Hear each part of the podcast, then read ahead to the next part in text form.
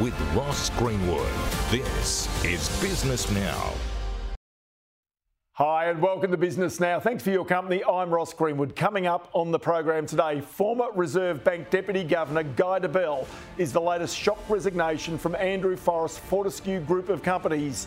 Also, the Reserve Bank of New Zealand keeps the brakes full on its economy with another three quarters of a percent rate hike today. And in the wake of the chief executive resignation from shopping centre giant Vicinity Centres amid sexual harassment allegations, there's a greater legal onus coming for boards to call out poor executive behaviour. So, all of that and more coming up on today's program.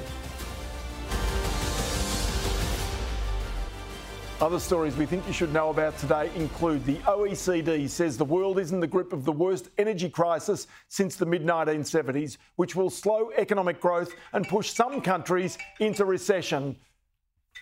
Global growth uh, is slowing down, uh, continues to slow down, and confidence uh, has weakened. Uh, inflation has become broad based and persistent, and in response, uh, central banks have been rising policy rates and global financial conditions have tightened significantly. The agency warns that even worse is ahead, putting pressure on central banks to keep raising interest rates. Risks remain tilted to the downside. Economic activity may turn out even weaker if energy prices rise further or if energy disruptions affect gas and electricity markets in Europe and Asia. Uh, rising global interest rates are increasing the cost of borrowing, uh, putting many households, firms, and governments under increased pressure. Russia's war against Ukraine has also worsened the conditions for low income countries. But that report is at odds with what Australia's largest airline, Qantas, is now experiencing. Despite skyrocketing fuel prices and seat prices, the airline is literally flying. Its shares soared today as it said underlying pre tax profit will be $150 million more than its guidance just seven weeks ago. The airline says consumers are putting a higher priority on travel ahead of other forms of spending. It says the cost and constraints of international travel is also driving more demand into the domestic airline. Do remember what the OECD said. At some stage, interest rate hikes and price increases will catch up with the consumer's wallet. The big question for all consumer facing businesses, including Qantas, is when. And just nine months ago, Guy Debelle shocked the corporate world by resigning as Deputy Governor of the Reserve Bank to join Andrew Forrest as Chief Financial Officer of Fortescue Future Industries. Today, Debelle made another shock as he resigned from Fortescue for health reasons. A statement says in August, Debelle was involved in a serious cycling accident. In that statement, Debelle said, Sadly, I am not in a position to give this role everything I know it deserves right now. It's the latest in a string of high profile exits from Fortescue's various operations. This includes the former NAB Chief Customer Officer, Andrew Hagger, who stood down as CEO of Forrest's private equity business, Tattarang, just a month ago. Also, the former Chief Executive of Fortescue Metals, Elizabeth Gaines, who resigned in December last year and has not yet been replaced. And the head of People, Linda O'Farrell, quit last week. The Australian reported just three of 11 of the executive leadership team in 2021's annual report remain with the company today. But look, let's get across today's market moves with business reporter Edward Boyd. Ed, I mentioned the Qantas shares took off today. How did they finish up? They were one of the top, they, actually, they were the top performer today, Ross, on the local market. You can see its shares lifted about 5.5% today after that profit upgrade, or 5.3% after that upgrade. And over the past 12 months, Qantas shares have really bounced around quite a bit. They're up about 45%, though, since July this year, when things started looking a bit better for the airline. The local market, it jumped about 0.8% this morning, then lost a bit of value in the afternoon. Um, utilities, energy, and the industrial sectors were the strongest, while tech stocks slid, and the ASX 200 finished the day down 0.7%. Other top performers today included Whitehaven Coal, which is getting close to the $10 mark again. Its record high is just under $11. Data analytics company Nuix, that jumped, which was pretty strange because there was no announcement from them. And agribusiness Nufarm jumped as well. And remember, its strong profit results were about a week ago so it finished up 3.5%. Turning to the worst performers, and synthetic skin company PolyNovo tanked today after it completed a $30 million institutional placement. That valued its shares at $1.90, so its share price dropped to pretty close to that level. Uh, casino operator The Star kept falling after the AGM yesterday, where it said trading at its Sydney casino had been impacted by compliance changes and competition with Crown. And the logistics software company WiseTech, that closed lower too after Chief Executive Richard White said uh, trading in the new financial year was meeting expectations, not exceeding expectations, which is what investors were hoping for. Uh, Ross, that's today's market update. Yeah, thanks so much, Ed. Interesting to see it all out there. Well, the Reserve Bank Governor, Philip Lowe, warned the government that its push to create higher wages for working families could backfire against the economy and the RBA's efforts to control inflation. The RBA Governor spoke at a CEDA event in Hobart last night. The uh, issue that many central banks have been worried about, and I'd include us on this, that this period of high inflation leads the workforce to say, well, inflation's high, I need full compensation for that. And let's say we all accepted the idea, which there's a natural appeal to this inflation's 7%, I should be compensated for that in my wages. If that were to happen, what do you think inflation would be next year? 7% plus or minus. And then we've got to get compensated for that. 7%, 7 And this is what happened in the 70s and 80s. And as I talked about, that turned out to be a disaster. But that view brought a sharp rebuke from former Labor leader and Government Services Minister Bill Shorten on ABC Radio National today. You can't get blood out of a stone. Look, real people are hurting without some wages movement. These wages changes aren't going to lead to double digit wages inflation. Like it's just rubbish. That's not what's happening.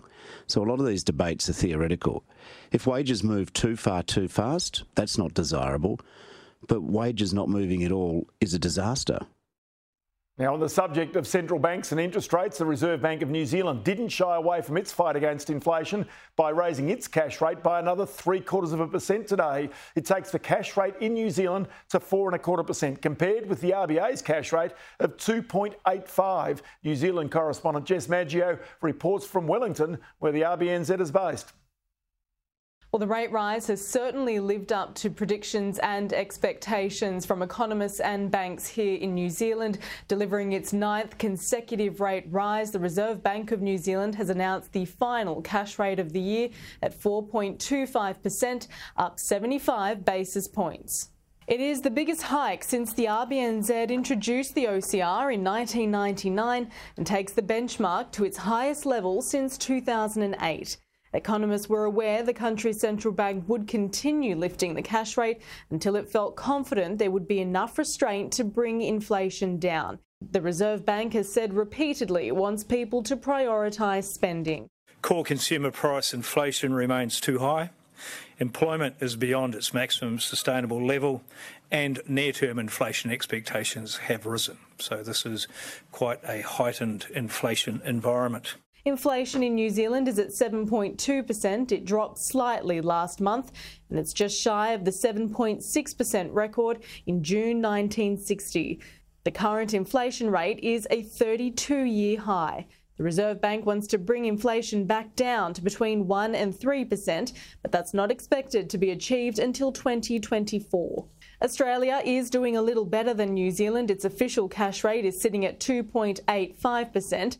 It's been going up 25 basis points for the past two months and 50 basis points four months prior. New Zealand's cash rate has been aggressive since it started lifting rates in October. The aggressive cash rate rise is not expected to slow until mid 2023 when the Reserve Bank of New Zealand predicts it could reach 5.5%, a significant amount higher than the estimated 4% this time last year. Now, that will bring New Zealand into recession, but a necessary evil, the Reserve Bank says, in order to bring inflation back down. With all that, let's now go to HSBC's chief economist in Australia and New Zealand, Paul Bloxham himself, a former Reserve Bank economist. Um, can I just say, let's go to the New Zealand story because it's significant. A 5.5% cash rate in the middle of next year and a recession basically there as well. So, does that really give a glimpse as to what Australia might face also? Well, this is the point. I guess you can link it back to the wages story as well uh, that, you've already run. That uh, you know the problem the RBNZ's got at the moment is inflation is too high, uh, but also inflation expectations are high. The labour market's very tight, and wages growth has picked up too much. It's embedding itself in the wage setting process in New Zealand. In fact, in fairness, it's probably embedded itself somewhat already, and that's why the RBNZ is feeling compelled to have to deliver these supersized hikes. Uh, is saying that the cash rate probably has to go quite a lot higher yet and is saying that that will probably deliver a recession in New Zealand in order to get the inflation out of the system. So, look, is it is it something we should expect here? I don't think that's what's likely here, but a lot of that has to do with the fact that the pickup in wages growth that's been happening here so far has been quite gradual. You know, the last labour price, the labour price index or wage price index print we saw was running at 3.1. The ones in New Zealand are running in the sort of high threes, and the bigger measures, other measures are running in sixes and sevens. So, is that why you sense that Philip Lowe last night made those statements about wages, about the expectations, that he gave that lesson, if you like, that if everybody demands 7% wages this year, guess what inflation is going to be next year? Well, and if people demand again next year, guess what it'll be the following year? That's exactly right. Uh, the RBA's got, and, and the RBNZ, they've both got mandates. The mandate for the RBA, let's stick to the RBA for the moment, is, is to keep inflation, get inflation back to 2 to 3% at this point in time. And they know that in order to do that, they've got to keep wages growth from picking up too much. Actually, they want it to lift, right? If you think about the pre pandemic period, it was stuck into, at a 2% wage growth rate.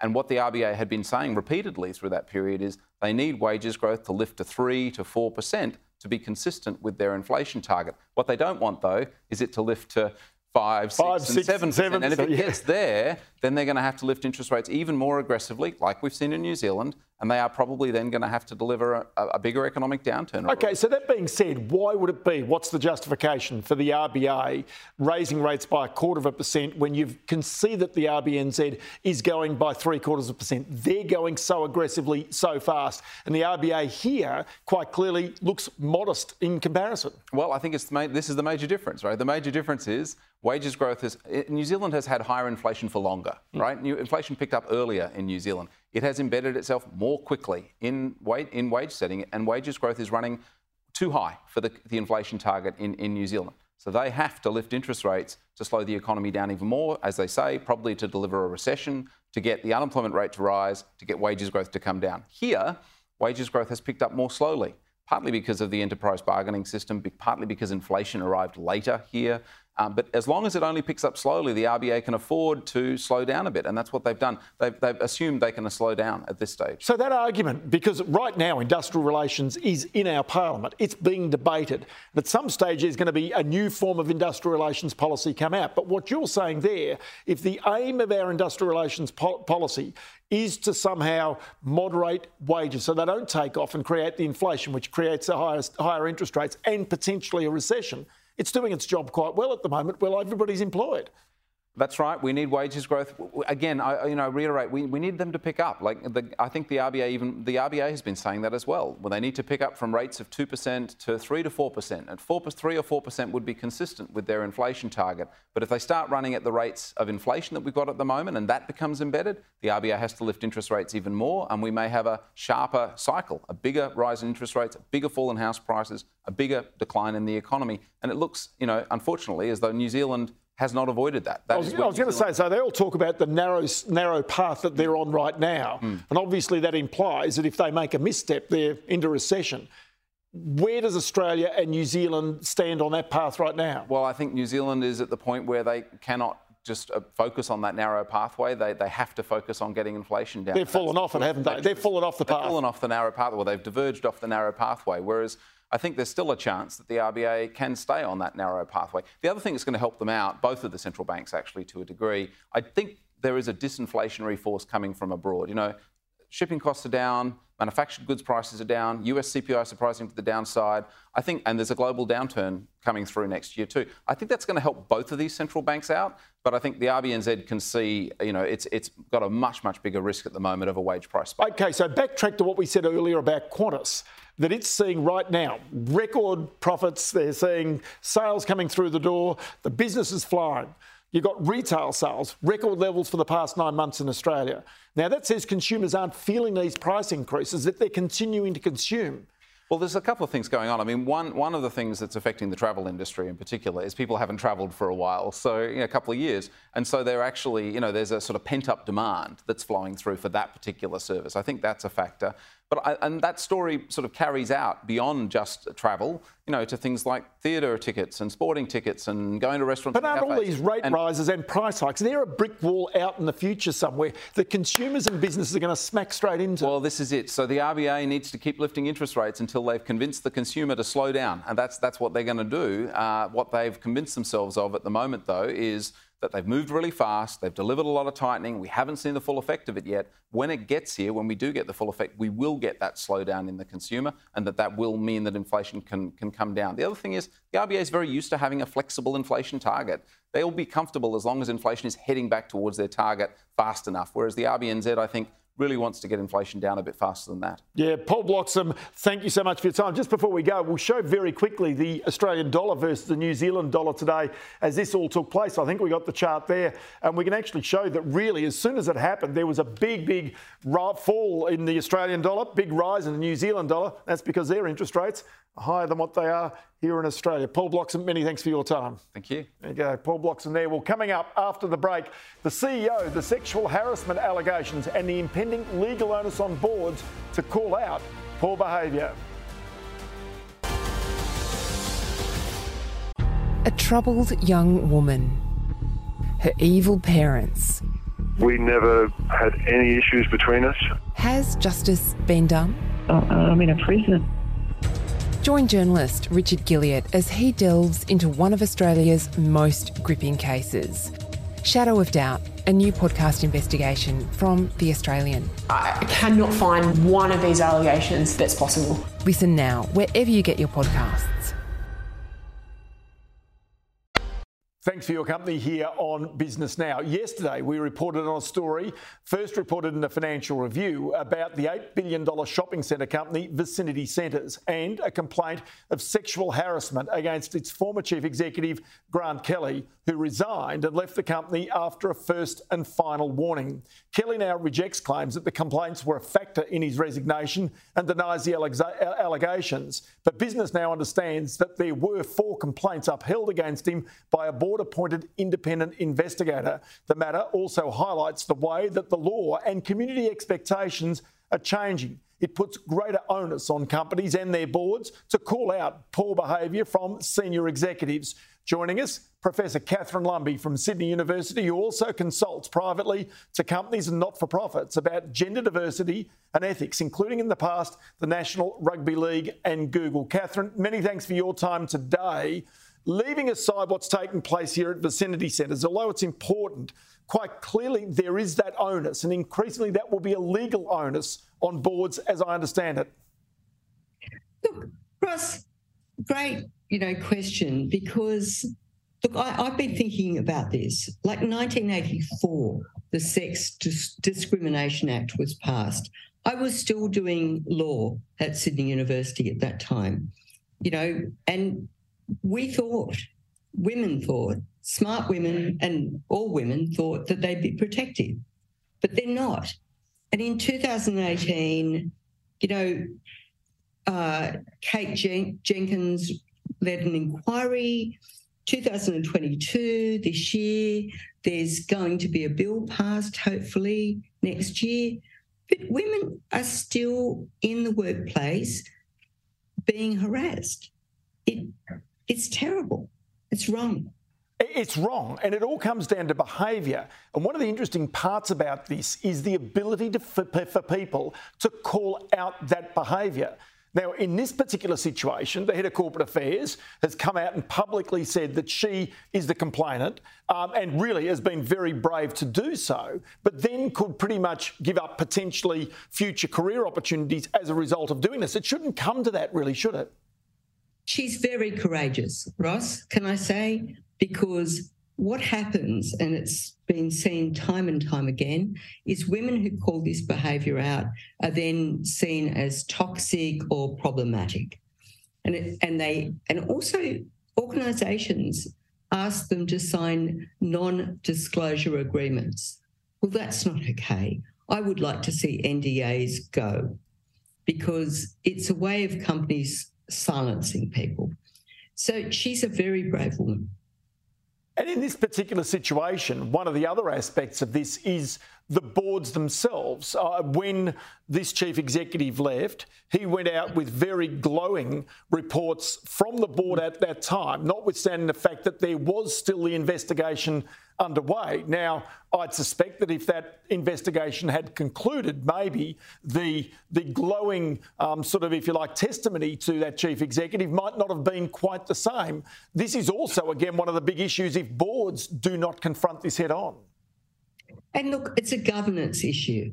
You know, we get a lot of, um, I mean, I gather, and I may be wrong, but the man involved was part of the Champions of Change thing. Oh. You know, personally, without trying to be too cynical, there are a lot of men who pin white ribbons to their chest and say, oh, I'm all for, you know, women's equality. I'd like to see them walk the walk, not talk the, talk the talk. And I think that boards need to step up. And you know what, Russ? We know that with the 300 top ASX listed boards, 61% of people on those boards are women. Will you tell me that that is merit based appointment? I don't think so. So then we come to another aspect of this because there are women on boards. And the problem of this also is the legal obligations, because quite clearly they're told don't say anything about this because there could be legal ramifications. That has to be called out also, so that really the behaviour can be called out because you won't get a change in the behaviour until you really get people talking about that behaviour and indeed the real reasons as to why many people ultimately leave boards or companies. And, and look, the thing is, Ross, we live in a very gendered society. It's not a, a lack of talented, intelligent, educated women. We have a structural system we need to change. But um, placing a positive duty on organisations to really look from the board level down to whatever's happening in the organisation is very important we, we need to stay on this. And I'm actually more concerned for when it comes to sexual harassment for the young women, woman working at the Baker's Delight or wherever. You know, where where are they being looked after? And that is absolutely the bottom line of all of this because, let's be honest, every company these days wants to attract the best and the brightest, regardless of whether they're men or women. Catherine Lumby, great to talk to you. We'll do it again very shortly. Many thanks for your time today. Always a privilege, Russ. So that is it for today's program. Business Now returns tomorrow at 4:30 and 11:30 p.m. And don't forget, you can find all the latest business and finance news right here on Sky News and via our website skynews.com.au. Thanks for your company today. We'll see you tomorrow.